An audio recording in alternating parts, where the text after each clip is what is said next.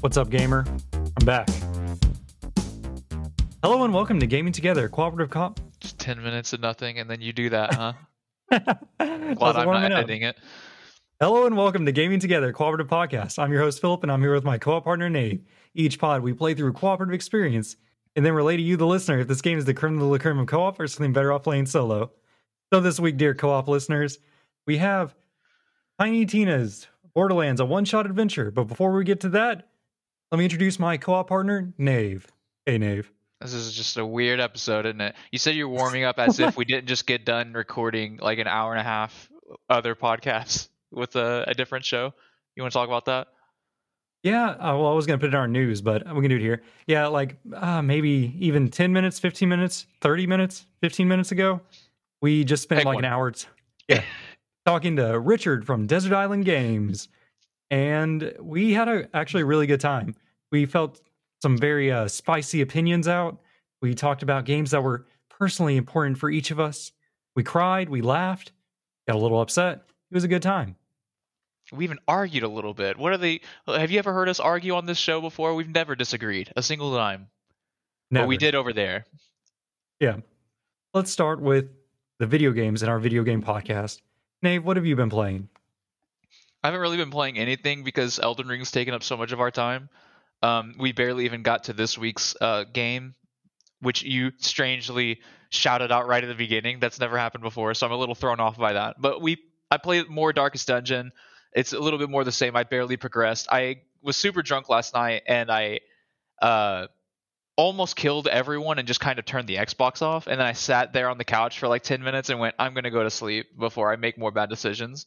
So before I even got to be, I, I said I was super drunk, but I wasn't that drunk. Uh, I also played Guardians of the Galaxy a little bit more. That's kind of been my buffer game, but trying to keep me away from Elden Ring so I don't progress too much without Philip, because I kind of want to like play as much of Elden Ring in multiplayer as possible because it's super fun. Um, Guardians of the Galaxy is coming out on Game Pass pretty soon. It it might even be out on Game Pass by the time this episode comes out. So uh, that's pretty awesome. Philip, do you see my fucking amazing hoodie? By the yeah, way, that hoodie is really nice. Great color Isn't scheme. It's got all the like little kind of characters in emoji status down the bottom left. yeah, and then the there's Cowboy silhouettes on the right. Looks good. It's fucking sick. It's got it's a sleeve it's a short sleeve hoodie. It's super weird, and it's only yeah, got one is pocket. Strange. So it's it's like got the right pocket, but it doesn't have a left pocket, and it's like not centered either. So like here's the middle. Here's, It's like an asymmetric sleeveless hoodie. oh, it's it so sounds cool. weird. Yeah. Yeah. Anyway, I was gonna bring it up on the last podcast, but I didn't want to derail him too much. And also, we did it in Discord, and so the camera quality. I forget that the camera quality is a lot better in uh, Zencastr. It was like weirdly better. crazy dark for all of us on uh, Discord. I think also because Discord is dark, so and we had it full screen. It was a it was an interesting time. Yeah. So Nave, you brought up Elden Ring. I wanted to bring up whenever we start playing later. There's another dungeon right at the beginning because I was just out there collecting flowers and stuff, getting all the resources I needed because I'm an archer build so far, and I'm always out of arrows. Like I never have arrows. I'm out there just killing the transforming deer and all the little birds and stuff like that. And I found another dungeon right at the beginning area, one that we had missed before Margit. And so I'm like, I kind of like peeked my head in. I saw the critters. I'm like, can't wait for Dave to get on so we can beat this. No, dude, we missed so much shit because I was trying to coordinate with uh, my friends Dontre and Jesse to help them kill Margit. Dontre, uh, not Dontre, uh, Christian, all of them really, but uh, but specifically it was Christian and Jesse, and I was trying to coordinate with Jesse and like get to a bonfire that we both had, but they went off in like a totally different direction than we did. Like they got to the gate and then they just went east, and I was like, oh shit, there's a whole bunch of shit over there that I've just never. So I'm like Oh, yeah. wandering around in there trying to find these uh, bonfires, for, or you know, I don't remember what they're called the sites of grace, touch grace. It's a bonfire. um, yeah, so uh, there's a whole bunch of shit I'm ex- excited to explore. Really, what uh, what our main thing has been is that the guy from our uh, Dark Souls One episode, the remastered, John Jones, we have been playing a lot of Elden Ring with him, and he is playing so much more than we are, and he's stuck at a boss that really no one's had so far. I guess it like only the high, the the the very small percentage of really expert Dark Souls players are proceeding pass, and he needs help. But we're not there yet, so he's been kind of like pulling us there just so that he can get to the boss and we can beat it together. Yeah. But um, he might have beat he might have beaten it already. But I mean, I don't know. But there's so much unexplored area. Like I found my way down into the bottom of that castle and I kind of walked Philip through it and I was like, "Oh, it's over here." You know what I mean? Like just exploring places because when me and Philip aren't playing and I'm not I don't want to play Guardians, I'll just play Elden Ring and just explore the original areas and just like the places we get dragged through. And there's so much extra awesome content. There's so many different side paths. It's like I was the one thing I was afraid of with uh, an open world FromSoft game was that it would just kind of be a watered down version of what makes their games great. But it really every single area feels like its own Dark Souls level, but just more and more and more and more. And I'm like, how is this possible? There's no way this can continue like at this rate at this quality. Yeah, but this apparently we haven't even that. So in our in our in the uh, Desert Island Games episode we were in, he talked about this part where he opens the door and he's just like, "Holy shit!" And I saw the same reaction from uh, another friend of the podcast, uh, Eric from Game Positive, was tweeting about that moment where he was just like. I thought I would seen most of Elden Ring and I opened these doors and I was like, oh my god, and I'm just like, I'm so excited to see whatever the fuck they're talking about. But again, speaking of like Twitter, like oh, man, I'm going on and on. I'm sorry, but like no, keep going. One of the best things is like there's this zeitgeist on Twitter with with Elden Ring, and it feels like the mass the masses of the population are like hitting the same moments that we are. It's like when we were fighting Margit, most of Twitter was fighting Margit. Now everyone's talking about Roderick, and we just beat Roderick. So I'm just like, oh, I know, I know, I know, you know, and everyone's just like, like, hey, you know this? Like, yeah, yeah, yeah. You know, I don't want to ex- I don't want to explain too much because some people haven't gotten there yet, but it's like ah, it's so fun. And I'm like in the middle of it. Like oh, everyone's like showing clips of now they're fighting Roderick going, How do you do this? And I'm like, Oh, I know how to do it. you know what I mean? Oh my god. Well, it's funny. That's so like fun. you talk about the zeitgeist, everyone like being on the same stages. It was so weird. Whenever our, we were last playing, we looked at either it was Xbox or Steam achievements, where you can kind of gauge where everyone's at on that platform. And it was something crazy. Like, what was what was the number for Margit? was- like, So Margit was uh 41% of people that had unlocked that achievement for beating Margit.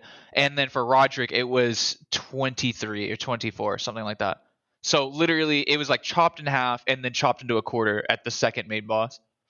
like just on, and that's basic story progression. That's not even like an extremely hard achievements to get. Like you have to hit those story beats.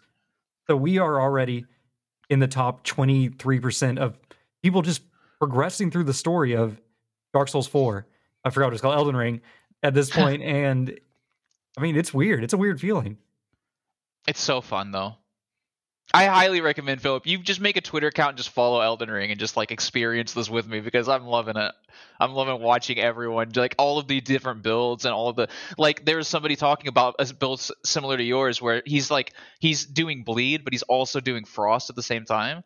And like how that's like super high DPS, and then people are like, they're like, everyone has come to a consensus that this is the best, right? And then they're like, nah, dude, the Moonlight Katana. And then there's people like, nah, dude, you gotta go fucking Faith, bro. And I'm like, look, well, look at all these people like, I'm There's just so sword and shield, bro. Yeah. Like, I, guess I'm screwing up, but Bonk boys Then aren't the, the hotness like, anymore. who's with, who's with me? And then people are like, dude, look at this fucking axe. I'm like, how do you get that? Like, you have to beat Godrick. And I was like, wait, I just did that. And then I was like, how do you do it? How? Please. And they're like, just go back to the round table and talk to the scary fingers thing. Their door opened up. And I'm like, what? And I went, which you can do that, Philip. I don't know if you've done that. But I went back and did it. And I was like, I have it. Like I just had the axe, and I can't. I'm not strong enough to use it yet. But I'm just like soon, soon.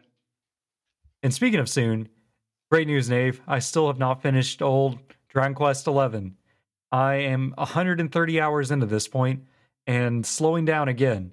I am at a point, really weird uh, relationship with this game, where I went and I was like rushing to be the final boss. I got there, hit a brick wall, got pushed back, forced to do the side quest to level up and stuff. While I was doing the side quest, I'm like, dang, this game's still good. And I was looking at the achievement list. I'm like, am I going to try to 100% this game? I started contemplating it, like weighing out, like, should I try to get the 40 achievements, beat all the talkers quest, do the casino challenges. Like, am I, am I going to try this? Have you done any achievement hunting in this game?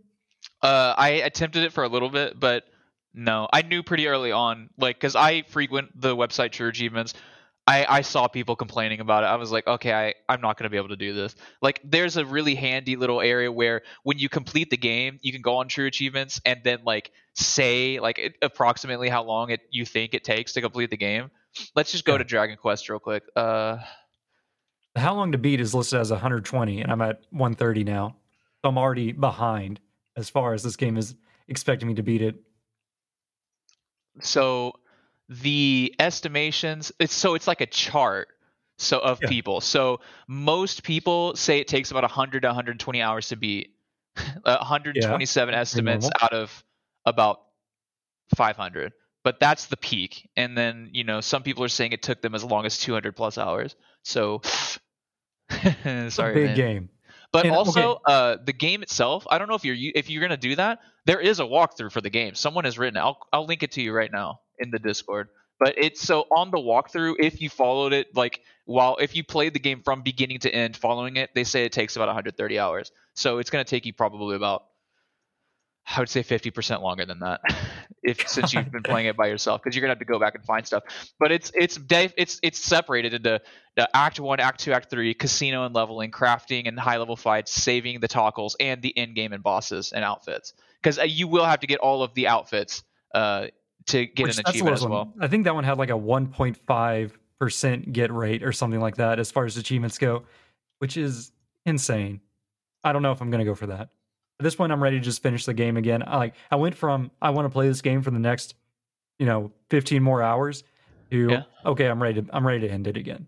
Like, It does I- say there are zero missable achievements. So I mean, this is a game you could c- essentially come back to with your save file and just because you can fast Sure. travel and do all that shit. Plus, you know, it has cloud gaming, so if I ever just feel like scratching that Dragon Dairy Queen itch again, I could just load it up. Yeah, you could do it on your phone. I I, I, I was playing it whenever back whenever uh in during like the Christmas time we stayed like a week over at my ex's like mom's house and I was just cloud gaming on my phone just playing Dragon Quest because I didn't have my Xbox or anything. So I would get bored and just fuck around with that. And it's cool because it had touchscreen controls and it all Yeah, of it's the- really good. it doesn't say like A B X Y. I think it does say that, but it all it shows like here's the run button, here's the whatever button. You know what I mean? Here's and so jump, here's map. Yeah. Pretty good. And with that, this is where I would do our little Patreon crap, but instead, go check out Desert Island Games. Don't worry about our Patreon. Just go see that guy. It's basically a uh, interview show where he just sits down with people that are passionate about gaming and asks them, "Hey, what kind of games do you want to take to uh, Deserted Island?" Then he'll go through kind of like the popular, like, "Oh, do you want to bring what childhood game would you bring? What console would you bring?" And then it usually ends with your unpopular gaming opinion.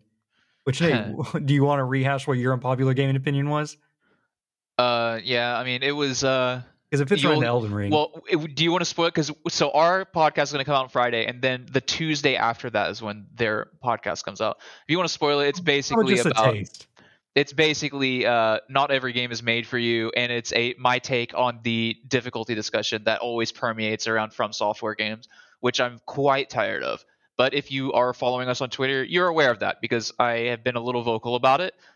so I mean, but yeah, it's it's essentially uh, a five minute rant about difficulty in video games. One thing I forgot to bri- bring up, so it's not going to be in their episode, but I was going to talk about how there was a Sacred Symbols Plus episode about the difficulty argument in video games with a, a disabled gamer, and uh, it's like some, it's like a really big advocate for disabled gamers, but he he himself is disabled. I can't remember how, but he kind of takes it personally when people equate difficulty easy difficulties with being disabled because it's kind of patronizing in a way you know what i mean just to say make this game easier because that person over there doesn't have an arm so that the game needs to be super easy and like trivial in order for him to be able to experience and have fun because he plays like harder games and stuff you know i don't again i don't remember how he's disabled but it's it's kind of an interesting take and it's something that I never would have I never considered and I never would have it would never would have come to my mind because it's not something that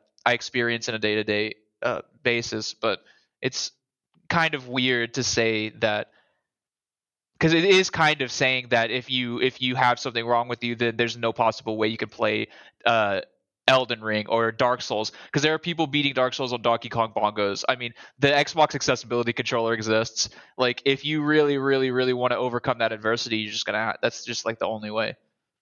Yeah. So there's a little taste of that.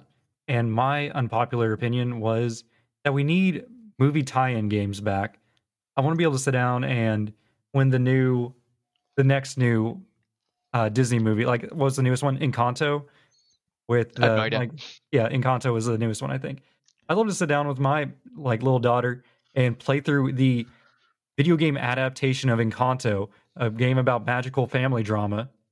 I mean, that could be fun. Like the like you there's a Ratatouille game, there's Shrek the Third. There's all these great games out there based on movies. Like the, right now we're doing the Uncharted thing where games are going from games to movies. I want I want the reverse back. I mean, they were doing it too. Like I, I mean, never mind. Let's not spoil because that's funny because that's a side. That's something you didn't mention in the episode too. So we didn't spoil anything. We spoiled what they were about, but both of those talking points that we just said, they don't come up in the episode that we were on a Desert Island game, so it doesn't matter too much. Yeah, go check it out. All right, Nave. This is where you tell me what you bought. What you're not going to talk about getting your Series X? Uh, oh yeah, update. I got a You- new Series X. Yeah, Yeah, I talked about it last week. Into the fucking next gen, just fucking Yeah. forgot completely about it. Uh, that's Okay. what when you were like speaking of soon. I thought you were gonna say that you got your Xbox Series S X already. Yeah, I got the Halo Edition Series X. It's really good. It is very fast. Like more to the point where like we already talked about, oh, load times are going to be faster. I'm like, yeah, they are noticeably faster by minutes. And Yeah. what really kind of hooked me is the download times are faster too. Whenever I was installing a game, it was hitting crazy fast download speeds. And I'm like, Mm. well, I'm going to download this 30 gigabyte Dark Souls 4 pretty fast now. And I'm going to Yeah, be ready to play in no time at eleven all. minutes. Yeah, like that was and like I'm playing Dragon Quest now, and even like just going zone to zone used to take like two minutes of loading screen almost on the old series, or not the old the original Xbox One, and now on the Series X it's maybe 20 seconds, if that. And after that, I'm just like, well, I don't have time to do anything in these loading screens because usually I'd almost like pick up my phone, play some little Dragon Ball Legends, just do anything on the side, so I don't I don't know get bored during the loading screens. But kind of hard to do now. I used to Makes do so much wanna- phone boning whenever I was unloading screens. It's absolutely none now. I mean, Elden Ring has like it's it's noticeable. I like Elden Ring loading screens are like maybe 40 seconds long. I'm like, whoa, like I'm just Yeah. like sitting it for 40 seconds. Like The thing is, you don't have so loading long. screens between areas in Elden Ring, like if you notice. So you're definitely loading a whole cell in that area, Yeah. like a like Breath of the Wild. It had really long loading screens, but that was going from usually a whole section of the map was being loaded to the inside of the shrines. So the loading screens were kind of understood in that game. Once again, the Elden Ring has those understood loading screens. what are you talking about? Uh, I was going to ask you what you bought. Now that we talked about what I bought, Oh, uh, yeah. I literally did not give a shit about anything on sale right now. I mean, uh, that I didn't already own. But uh, like I said, I I bought I got that fifty dollar Xbox reward money thing in last episode, and I went ahead and used it to get uh, Samurai Warriors Five, because those Muso games. I never, they never really go down in price for some reason. They're like Poke Nintendo games, Pokemon specifically, but it's also like I never feel justified to spend sixty bucks on a Muso game. I don't know why, but ten dollars, fuck yeah, I'll buy a Muso game. so I went ahead and got Samurai Warriors. I was going to get Dynasty Warriors nine, uh, Dynasty Warriors Empires nine, because I I really love the Empire series for Dynasty Warriors, and Dynasty Warriors is always the Muso game in my heart. But um, there's a ton of negative reviews on Xbox that legitimately scared me off. Like usually they don't. This time they did. I don't know why in particular. Well, I think specifically because I had them both on my wish list and they were very close to each other. And this one had like two stars on Xbox, and then Samurai Warriors had like four and a half stars. And I'm like, okay, well, and they and and Samurai Warriors came out last year, so it's not even that old. So it's like, oh, okay, I'll just get All right. Samurai Warriors. so I Especially always since I'm consider these games Familiar with them. like Warriors games. Is Muso the genre for this? I just never knew. Muso Muso is the genre, yeah. M U M U S U O, I think it is. But yeah, that so that encapsulates the Warriors games, but it also encapsulates uh hi- well, I guess Hyrule Warriors is a Warriors game, huh? Yeah, But and Gundam Warriors. Yeah, yeah. There there are a lot of different games in this genre, but I don't know. I don't even know where I learned Muso from. I just yeah, I'm like, that's like up that's a cut. I did not know. Like I'm learning some today. I don't even know if that's how it's pronounced. I, that's how I pronounce it. So Turns out it's pronounced Mussy. Playing the Mussy games.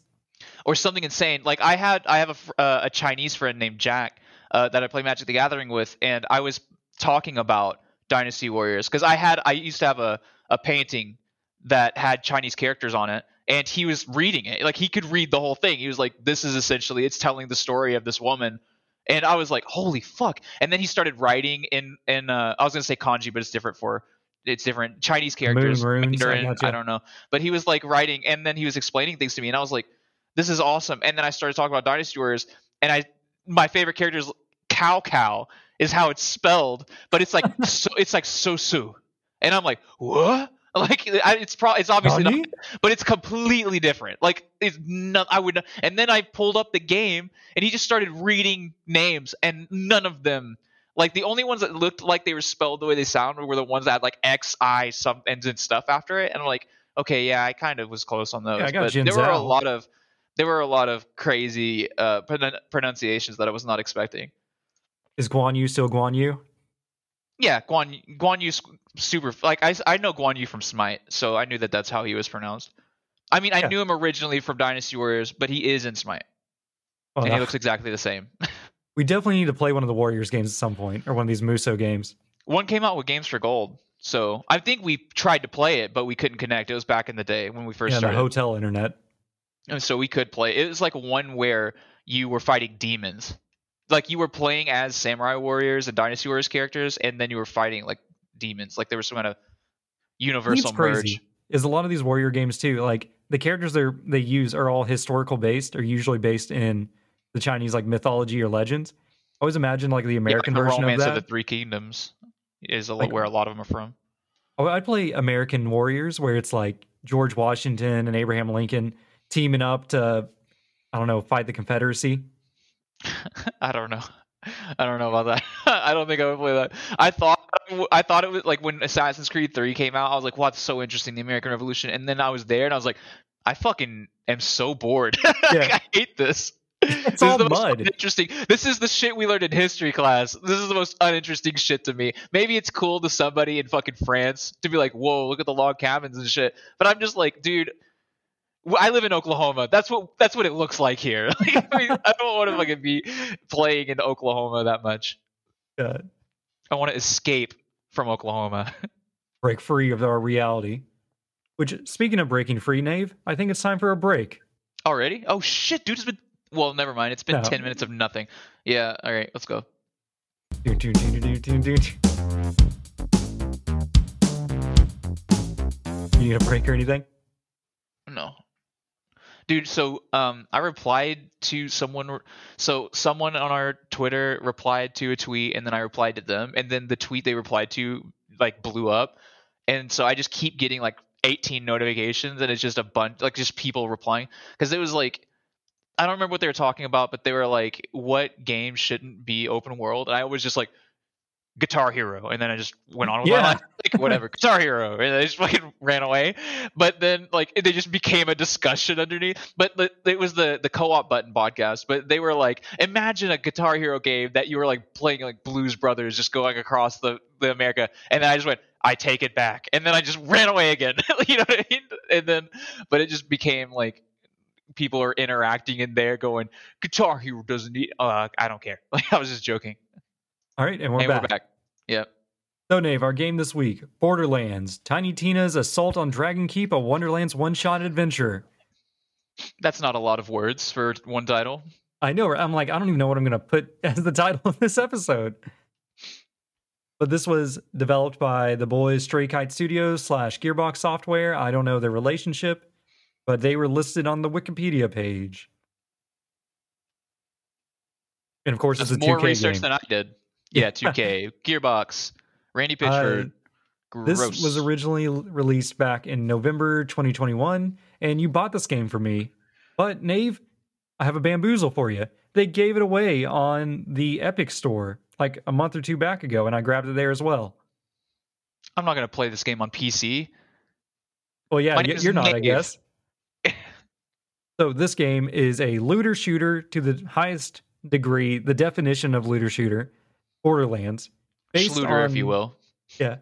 Based on the store or is this is a spinoff of Borderlands 2 or 3? This was DLC for Borderlands 2. Okay. See, I am so confused on my Borderlands lore at this point. I thought I knew, but then playing this, I'm like, I don't remember any of these characters. Like I remember the- characters, but I don't remember all the the drama. I can't 100% remember, but so when we played through this, I didn't know it was DLC, but the further I got, the more I realized I'd already experienced this before. But um I there was a Borderlands 2 DLC that came out like years after Borderlands 2 and it was supposed it was like when Borderlands 3 was coming out and I don't remember if it was this or if it was something else specifically. But so that's there's a lot of like confusion going on with both of us. Uh, because honestly, I didn't know what this game was supposed to be because I'm like, I thought it was DLC, but it also came out literally as a standalone, like almost like an arcade title back when arcade arcade titles were a thing. Because you don't need the original game to play this. You can just Yeah. play it all the way through.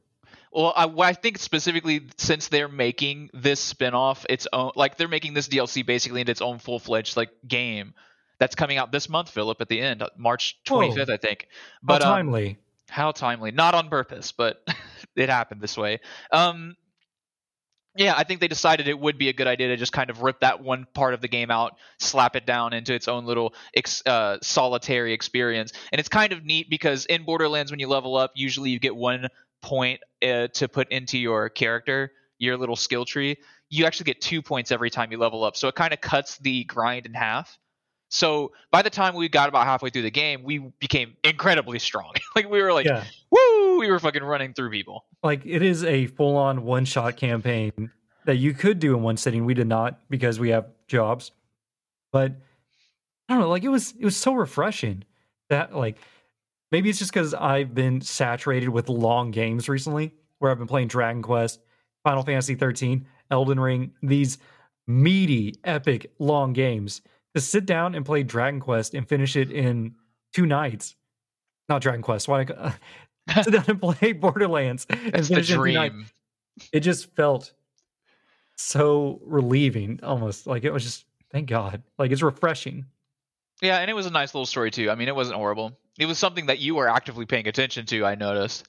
Oh yeah, I was into it. Like they had me hooked as soon as like like there was the opening cutscene where they basically summed up the all the story of Borderlands 2. And I was like, cool, I don't really remember this. Let's play the game. And they dropped into the game. And the whole premise is everyone is in a bunker. Uh, they're about to go out and go on a mission, but they have to wait for something to get done. I don't remember what it is. And so they were going to play a game to keep everyone distracted while they eventually get to go do the mission.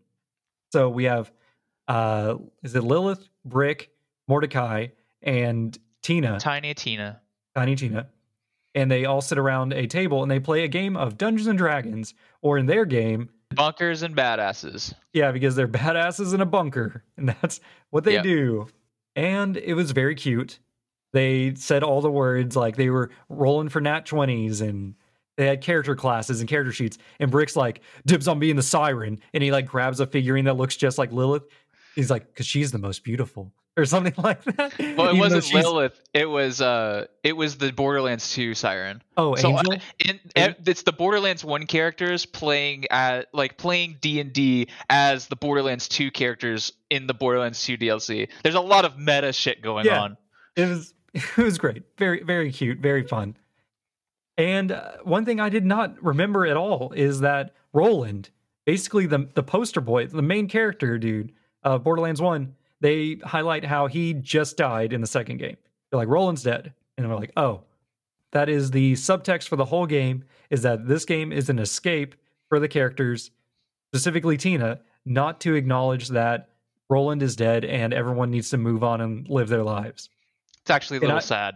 yeah, I did not see that coming. Like this is supposed to be a fun DLC dragon poop you advan like adventure. And then she's like like you're playing the game and you get a weird creepy feeling as she's like you come around the corner and you see a handsome glorious knight and it's Roland and you look over and it's Roland and he's like sup players and he's like, like roland doesn't talk like that first off because roland's very proper and military but Yeah. he's like he, he does when he's voiced by tina Yeah, well, the whole time they're like, "Oh, we're gonna do a boss." Tina's like, "We're gonna do a boss battle. Let's wait for Roland." And everyone's just like, "Hey, you know, you need to stop doing this because Roland's dead, and Roland's not coming." And she just like cuts them off. She's like, "All right, well, I guess we're doing the boss battle right now. Let's fucking go!" And then you know the boss fight.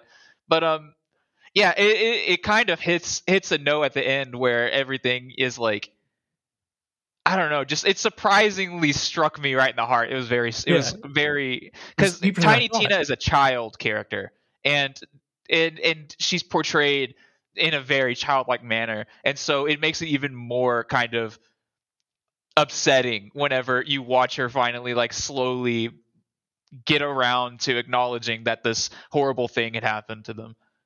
Almost to a point like okay this is like we'll get to more game mechanics later but we're already on story beats and there's one scene near the end specifically where you have fought all the way up the dragon's keep to defeat the evil sorcerer which is handsome jack and you're all you're ready to go dude you have roland backing you up through some kind of unknown attack roland's about to get shot in the back and then out of nowhere the bird bloodwing shows up to like deflect the bullet and i'm like because they also highlight that Bloodwing died in in the Yeah. same in the same zone. And they're like, "Oh my god, Bloodwing's here!" And everyone's like, "Yeah!"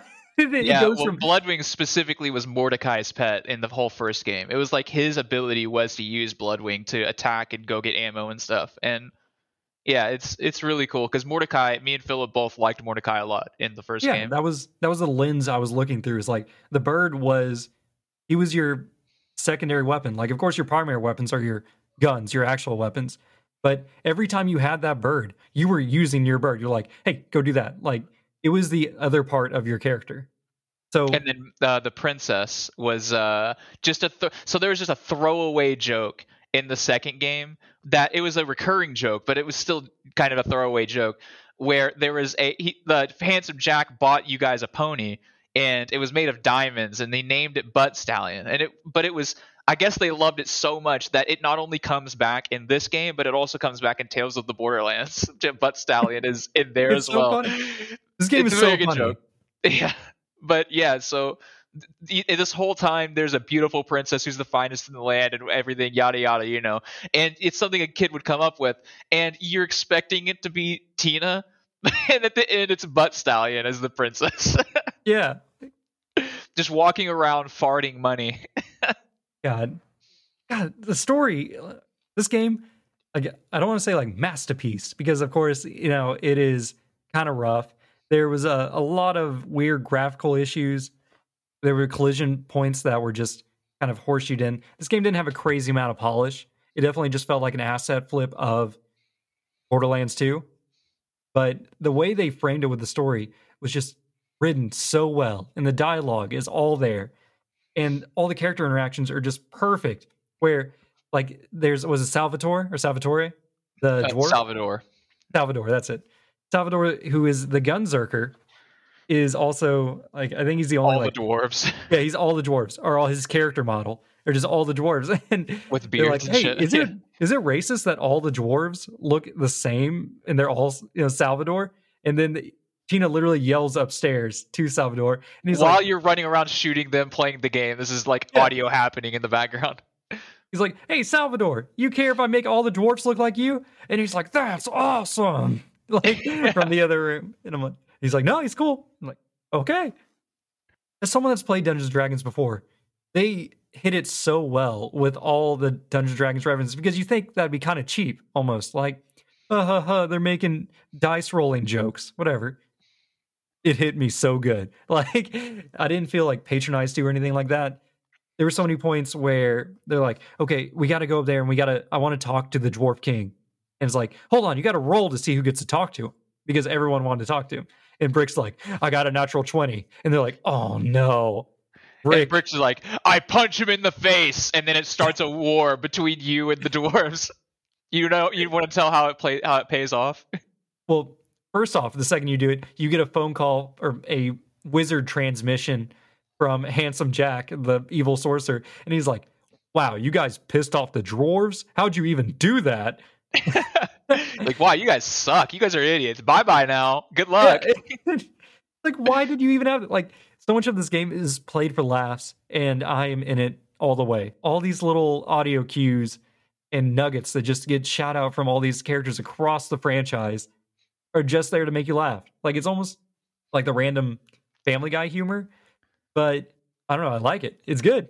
Well, what's great about it is that there are parts that uh, it's obviously not improv, but it seems like improv, like where uh, Torgue randomly calls Tina and he's like, "I want to be in your video game," and he's like, "Oh, okay, well I'll write you in." And it, so there was a guy who's gonna let us in the graveyard, and he was about to do it, and they're like, "Okay, now it's Torgue," and Torgue was like, "You need to go blow up those blimps over there," and they're like, "But that's how they look out for danger." He's like, "I don't care, set them on fire," and you just run out there and do that. Well, they write in that Roland was in one of those blimps, right? And so since Roland never shows up, when you do find him, he's just like, yeah, I was in that blimp that fucking fell out of the sky for no reason.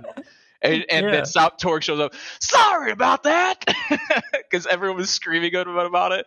Who he inevitably he keeps sending you on badass adventures, you know, quotes, but then yeah. just dumb fetch quests every time. And then they're like, "All right, we're done with Torgue," and he, he's like, "All right, Torgue, you're in the stocks," and he's like, "That's awesome!" Fucking, it's great and then he gives you a, a mission from the stocks. So there's just so many. Like I said, it was unpolished, and yeah, maybe the gameplay and like the me- mechanics are a little unpolished. The level design, God, and some of the puzzles, like the stupid puzzle box thing that we spent, I don't know, 15 oh minutes working on. This one puzzle and the solution was just to shoot it until it broke. It was like doing a little Simon Says thing, and we were taking it seriously. And then uh, eventually I shot it, and it was like 133 damage. And so I was just like, I'm just gonna keep shooting this. And then Philip eventually ran up and punched it, and it broke into a million pieces. And then they mentioned it in the in the dialogue. They're like, "Is that supposed to be how we solved it?" And Tina's just like, "I don't know. Yeah, sure." Which she had all the telltale signs of a dungeon master that didn't have anything planned because it was just a badass adventure. And there's so many points where you go over and you find an like an old wizard and he's like, "If you solve my riddle, you can complete this quest." What? And he gives you like a very arbitrary sounding riddle that just doesn't seem to have an answer. And how do we solve it? Uh, you you had to roll to see if you had the insight to know what the answer was, and then a giant d20 falls from the sky and crushes the wizard, and it's yeah. because Brick apparently threw the d20 directly at the piece and broke it, and so they're just like, ah, that that happened, I guess, and yeah. then they're like, what was the answer to the riddle? And he's like, I don't know. yeah because she's but dungeon mastering and just making specific, it up. She specifically says about halfway through the game, like things start kind of going off the rails, and she's just like, "I don't know. I'm sorry. I didn't think you guys would get this far in one sitting." and I'm like, that sounds like something that would happen in D and D. Yeah, and that's what it feels like. So much to the point where, like, even she's running the game, and Lilith, the siren, is literally like rules lawyering her while they're playing at the same time. where it's like the first boss encounter, they're like she's like, ah, great, unkillable fire breathing dragon comes in and starts to kill you all. And then it kills you all. And Lilith's like, you can't do that. The rules say that like, you can't have a unkillable boss on the uh, first level. Like that doesn't, you can't play like that. That's not how the game works. And she's like, ah, fine. It's this guy. And then like a gremlin with a machete runs out or something like that. Or it's like a tiny midget skeleton. I don't remember what the monster was. Yeah, she said its name. It, it, did the joke a couple times where she would say something really dumb, and then a monster would come out, and that was its name. it would just be a really stupid name. But um, yeah, it's that that humor. It's the game is short enough to where it never overstays its welcome. Like I said, it happens a few times, but I mean, the game is only like five hours long, maybe if you're like playing through it, like we did. We did a handful of side quests. Most of the time, we would be like, does that sound fun? Because we wanted to get back to this. The, the context around this game is we wanted to get back to Elden Ring as soon as possible. We've been trying yeah. to play Elden Ring, get as much time in, but. And this game is uh, Borderlands in a fan- fantasy setting. So there's like knights and paladins and evil skeletons. And there's so many times where we're just shooting skeletons and like, you know what this reminds me of? Elden Ring. Remember the skeletons yeah. in Elden Ring? Well, one thing I remember is like when we first start playing, like okay, so our very last episode, right? our very last episode, we had the one H one D. I mean, not one H one D. Uh, we had a game. Uh, fuck, I'm saying a hundred different podcasts. We had the play along guys on on the last episode, and one thing they said when uh, because Jared is playing Dark Souls one is he went to the catacombs and got destroyed by the skeletons like a lot of people did because they're accessible from like the first bonfire or the Yeah. first main bonfire. So it's like he was like skeletons seem like a level one enemy, right? A low level enemy. Well, skeletons are the first thing you fight in this game, and that was whenever I was like. Because Tina calls them Skellymans, and I call them Skellymans sometimes, just because I think that's funny. That's a funny thing to call them. But when she did that, I was like, "Are there skeletons in Borderlands? Like, why?" I was like, "I call them Skellymans. Why would I know that?" And that was like the first like memory that came back to me, where I was like, "I think I've played this before." like, Yeah, just multiple times happened. when we both started we were like, yeah, neither of us have played this, so this will be a good discussion point. But then as we were playing, you're like, your memories returning to you, you're like, yeah, I remember this. I remember this too. And then you're like, up here, there's a there's a reference to something, and then we go up there, and it's like McShooty Yeah. face or something like that, and I'll be like, oh yeah, McShooty face. He asked you to shoot him in the face. That's his whole thing. it, the, the the mission objectives that pop up it says shoot this guy in the face and then there's a complete there's three completed ones already that says but not in the arm but not in the chest but not in the legs it's fucking awesome which there were so many missions that were references to like other properties one we one we did do as, as a side quest was the dark souls one where you find the crestfallen warrior or something like that which is a reference to the crestfallen knight in dark souls 1 and he's like man you know uh some noob invaded me and took my souls or something like that. And then as you're talking to him you get invaded by the same guy and his name is like noob crusher 49 or something like that.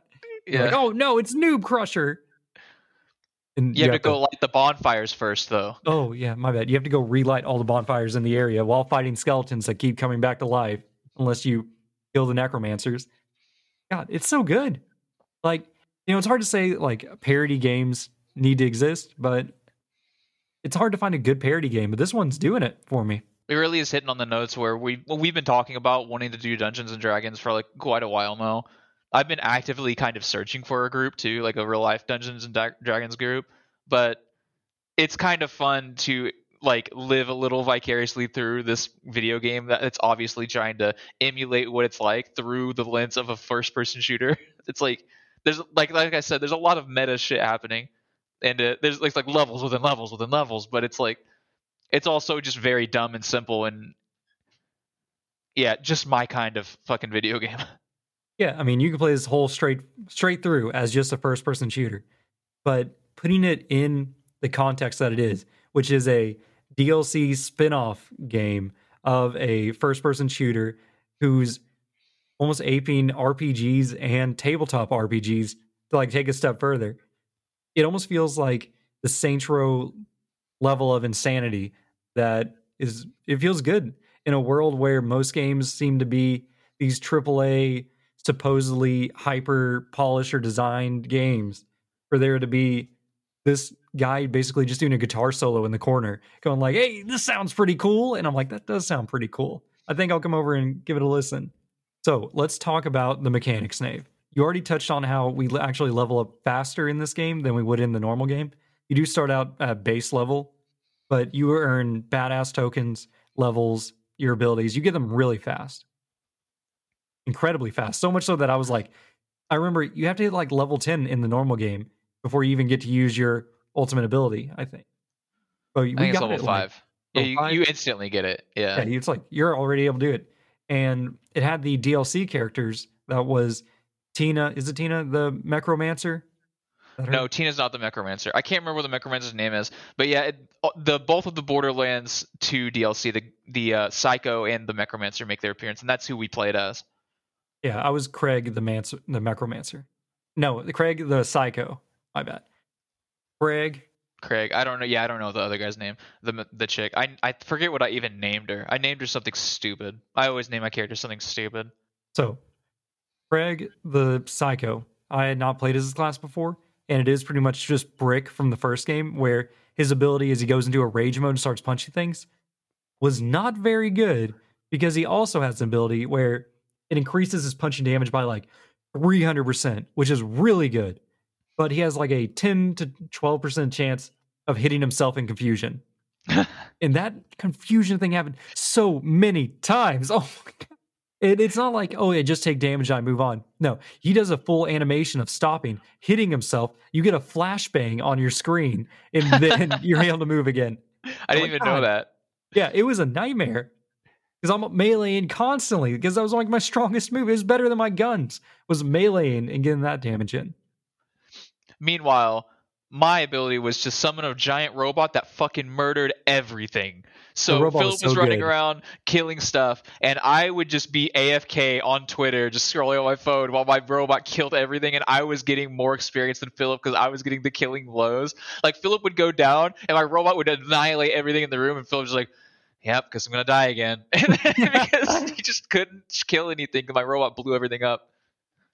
Which my character also had an interesting mechanic in uh, his death thing, where if you died or something like that, I could go over and trade places with you so you would be alive and I would be dying. But when I'm dying, I can still move at full speed and I throw dynamite and then I suicide bomb at the end. And if I kill anything in that state, of course, you come back. But I don't have an option of picking you up normally, or at least I didn't figure out a way to do it normally. So it would just be like you go down, and I'm like, I'm on my way. And then I go down instantly as I pick you up.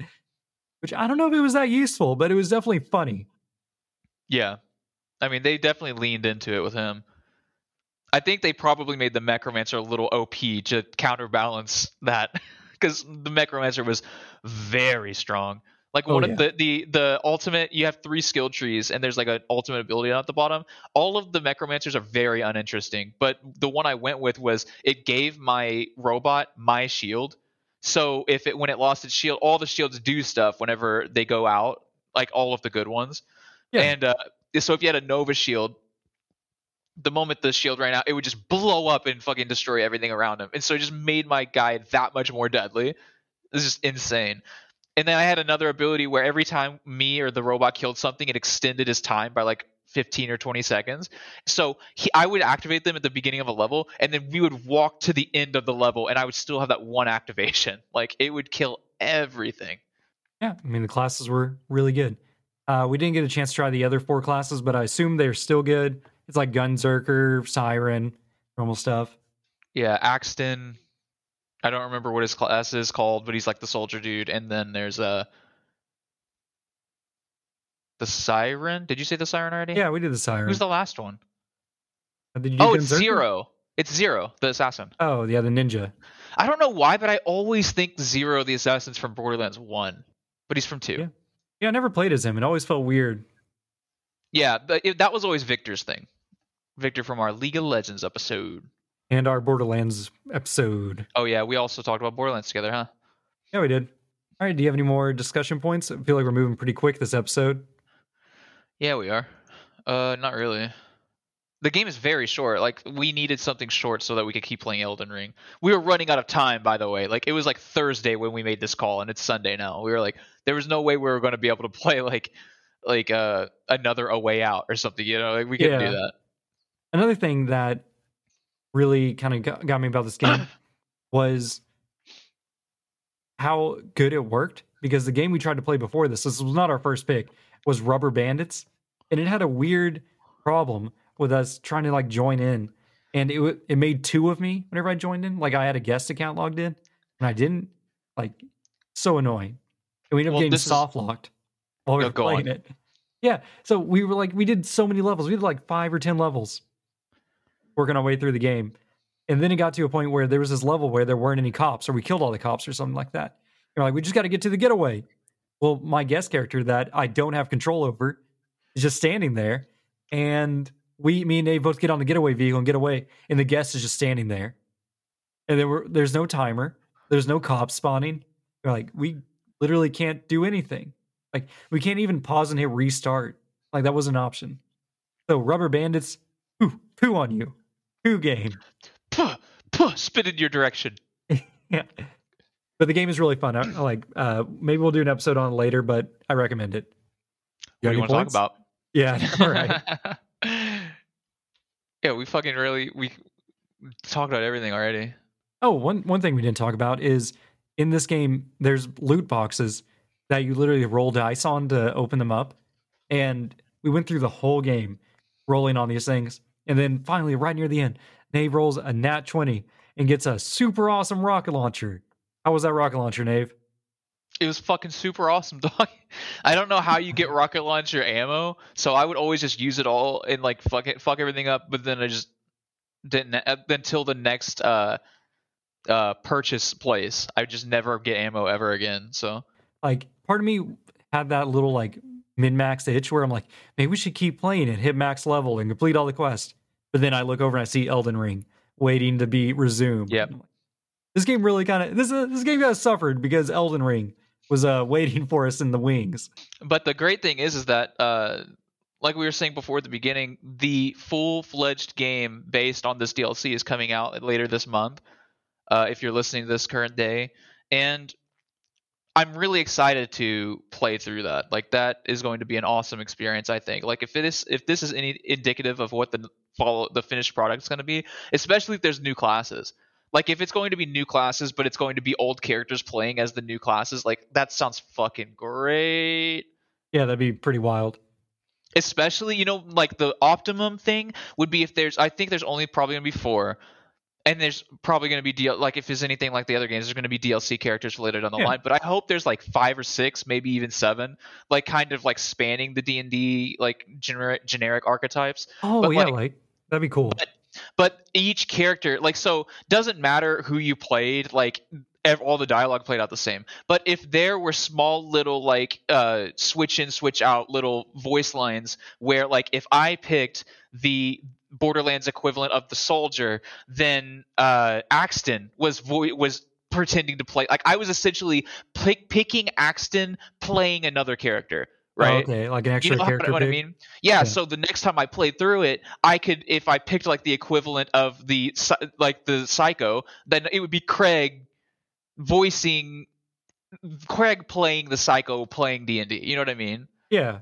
I don't know if it's going to be that deep, but it would be cool. I doubt it, but I mean, I didn't expect because there were meta things where it's like you, uh, it's like uh, you talk to this person to get the quest, and then the necromancer would. This is something that always happens in Borderlands, but like depending on what character class you are, then you have whoever interacted with the NPC, you'll hear their dialogue at them. So it's like something similar to that, just one more level of that where and it would be easier even because it would there wouldn't be any like cross like cross code. It would just be this Axton playing the soldier playing that. So it would literally just be the same thing, but paying twice as many voice actors. So maybe not. Yeah, probably. Yeah, it sounds like a lot more dialogue. With that, I think it's time to take our break and go to our final words.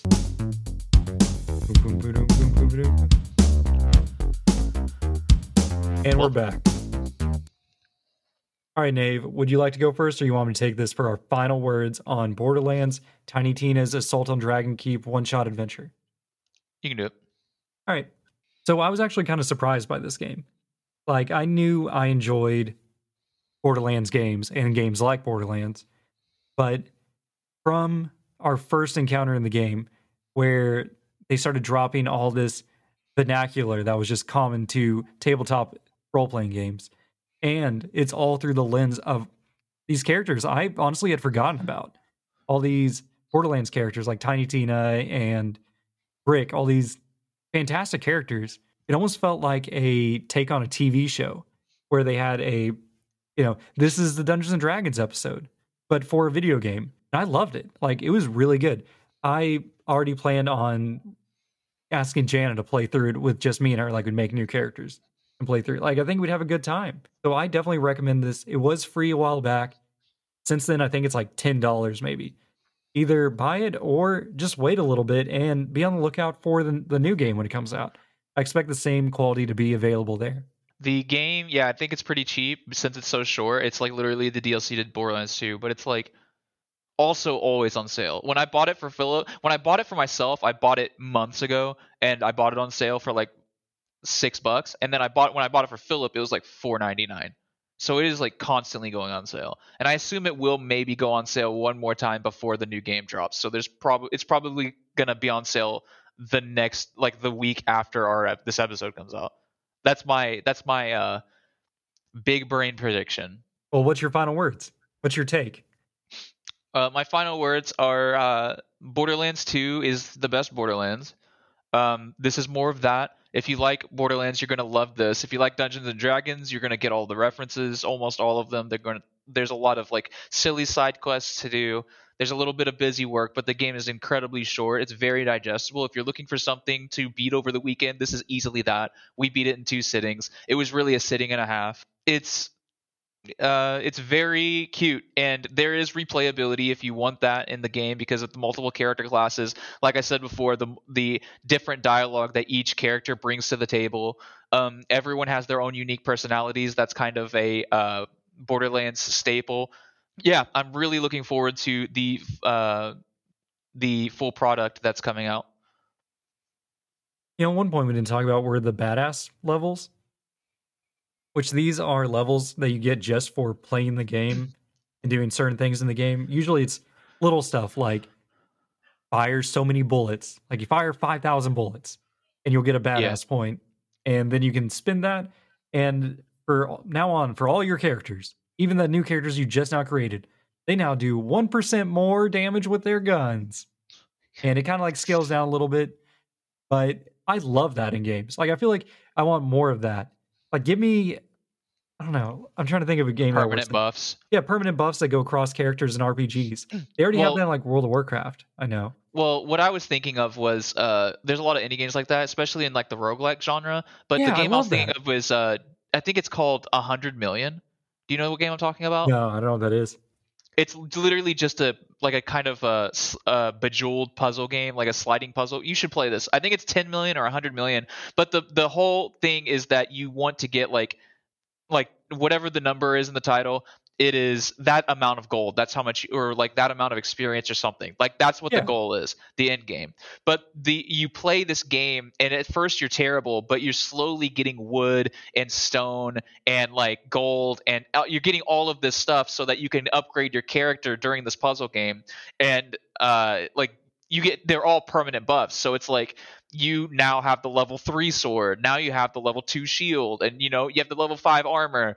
And so you're slowly getting better and better. So each run you're getting further and further along this dungeon. Uh, and it's like i don't know. It's a really awesome indie game. And it's always on sale for like 99 cents. It's probably humble bundle material. So you probably if you bought a bunch of humble bundles you probably already have this game already. I'm let me google it. Because i'm pretty sure it's called 10 million or something like that it's just a big number. Oh here it is. Uh sh- there's no there is no comma so i'm gonna have to count. One two three four five six. It is 10 million. Hybrid Oh. puzzle role-playing game. I mean, that sounds pretty cool. dude it's re- you would love this. Like this is an amazing game to just play over an extended period of time. Here's the wiki page. Uh right yeah I'll take a look at it. and it shows like screenshots of it and stuff. But yeah, so basically there are a bunch of different tiles and you just have to match 3 and oh, you know, if you match more than whatever. But you get you can either get uh, a sword which is physical attack, you have wands which does magic attack, then you have keys that open up locks which can either be for doors or treasure chests. And then you have shields that give you shield, you have rocks give you rock, wood gives you wood. The there's a backpack that gives you items that you can use in the one run that you get that you lose if you die and the whole game is like there's no health so uh you're you're little as you're playing on the puzzle plane you're you have a little dude up there running like constantly to the right. And uh if you fall off the left side of the screen then you lose and you have to Okay, restart the yeah. run. And so the enemies they hit you and you you just move further to the left. And so every time you hit an obstacle you stop. So the treasure chest a door a character an enemy whatever and so like that's what you're doing as you're playing the puzzle game you're just glancing up at the top and seeing what's coming so that you could see an enemy you're just waiting to like use your magic you're like i have like six l- magics lined up right here i'm gonna blow this motherfucker away it's really addicting actually and it, again it's like that rogue-like mentality of just one more run one more run It actually sounds really good. Yeah. And it's All right. super cheap Dave, let's talk about our mailer feedback this week. we have mailer feedback Yeah. Where'd it go? We got a message from our friend of the pod, Jacob. oh never mind this is not news to me He, uh, la- for last week's episode featuring uh, Play Long Pod, He said, This new podcast episode is fantastic. You and Phil bounce off those two in a fantastic way. Well, maybe we can get them back and we can bounce off each other some more. Giggity giggity goo. Thank you, Jacob. So, Nave, what are we talking about next week? Maybe Elden Ring. All right, but what are we going to do when we don't finish Elden Ring? Uh, you know, I don't know. I mean, it's got to be something short again, but Rubber Bandits Part 2 I mean, we could try on the Series X. on the Series X. Maybe that was the problem. graphics. Yeah, dude. I'm surprised we didn't talk about that on Desert Island. We talked about everything but how beautiful games are on the on the console as well. But well, the thing, like, you know, graphics aren't a crazy big deal to me personally. Like, I I love a good looking game, you know, but it's like the the quality of life changes are just so much better. The load times, yeah, like the crashing, the the sound of the lawnmower starting up whenever it loads a game. my PC. All right, do you have anything left for our listeners before we let them go? Go listen to last podcast on the left. It's a good show. But we are not affiliated with them in any way. I wish we were. That would be fucking great. All right, thanks for joining us, co partners. Maybe we can all go roll some dice and be badasses together next time. Roll for initiative, suckers! Bye.